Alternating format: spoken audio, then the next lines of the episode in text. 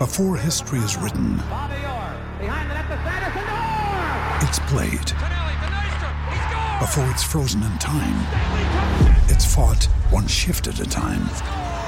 Before it's etched in silver, it's carved in ice. What happens next will last forever. The Stanley Cup Final on ABC and ESPN Plus begins Saturday. What's going on, Colts Nation? Welcome back to another episode of the Bring the Juice Colts podcast. As you guys can tell, I am very happy today. And why is that? Well, we're going to break down a couple of big news updates today that happened today at practice.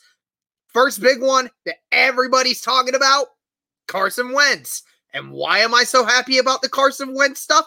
Well, he was a limited participant at practice today. Now, if you're like me and a bunch of other others like me that said that they thought Carson wasn't going to practice at all this week, you were quite surprised that he was actually able to do any of that work because, you know, we were still questioning whether or not he's going to be able to even do anything. Well, that is also still questionable. He is a game time decision going into Sunday.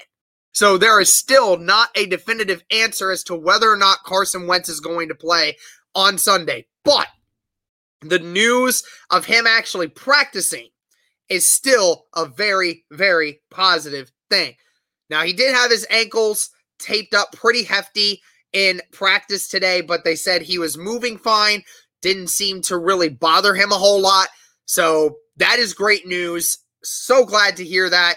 And, you know, for someone like me, if you're one of those people who is a lot like me, who says that, you know, I'm not giving up on the season and I'm not ready to say, let's just call it a season because our quarterback went down and we're 0 2 to start the season, then you're going to want Carson Wentz to be out there on Sunday. And I would like for Carson Wentz to be out there Sunday if he is capable. Because again, unlike a lot of you, I have not given up on the season and I have not given up on Carson Wentz. I did not call him soft like some of you did. And y'all can throw your little he's not tough or he's made of glass BS out the window, okay? That's fine. You can throw all the hate comments you want at me. I don't care. Don't ever question that man's toughness, having to deal with both of this crap while this offensive line and everything else is failing him, and yet still comes out after spraining both ankles and still is most likely going to play Sunday. I don't care. Don't care whether he plays or not on that time. I know Carson wants to be out there, and he is showing once again to all of you who are saying he faked the injury. Also, for you who did do that, y- y'all need to check yourselves. Just saying that. But anyway, sounds like he most likely could play Sunday. That sounds like a great possibility. And again, the reason I want Carson to play Sunday, I don't feel comfortable with either quarterback going out there unless it's Carson. With Hundley, we're going to lose. With Eason, we're going to lose. At least that's what I feel. I think with Wentz, we actually have a chance to win. Even a hobbled Carson Wentz is still better than our backups. Sorry, not sorry. But anyway, let's kind of take a look real quick in at the rest of the group today. So, no Eric Fisher. He was on the report today, but he was a full participant at practice. So, it seems like all is a go for him this week. Glasgow was placed on the IR, guys, with a concussion. Will miss three weeks, which really sucks for him. But we activated Antwaun Woods in his absence.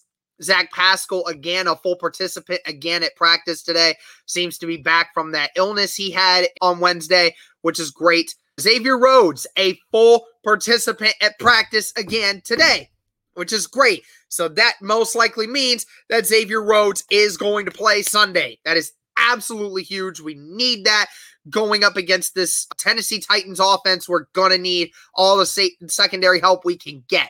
So the two people who were uh, obviously placed out, Jordan Glasgow and Braden Smith, again, not playing. Really sucks that, again, we don't see Braden Smith. We still don't have any idea when he's coming back, which really sucks, but nevertheless, he's there.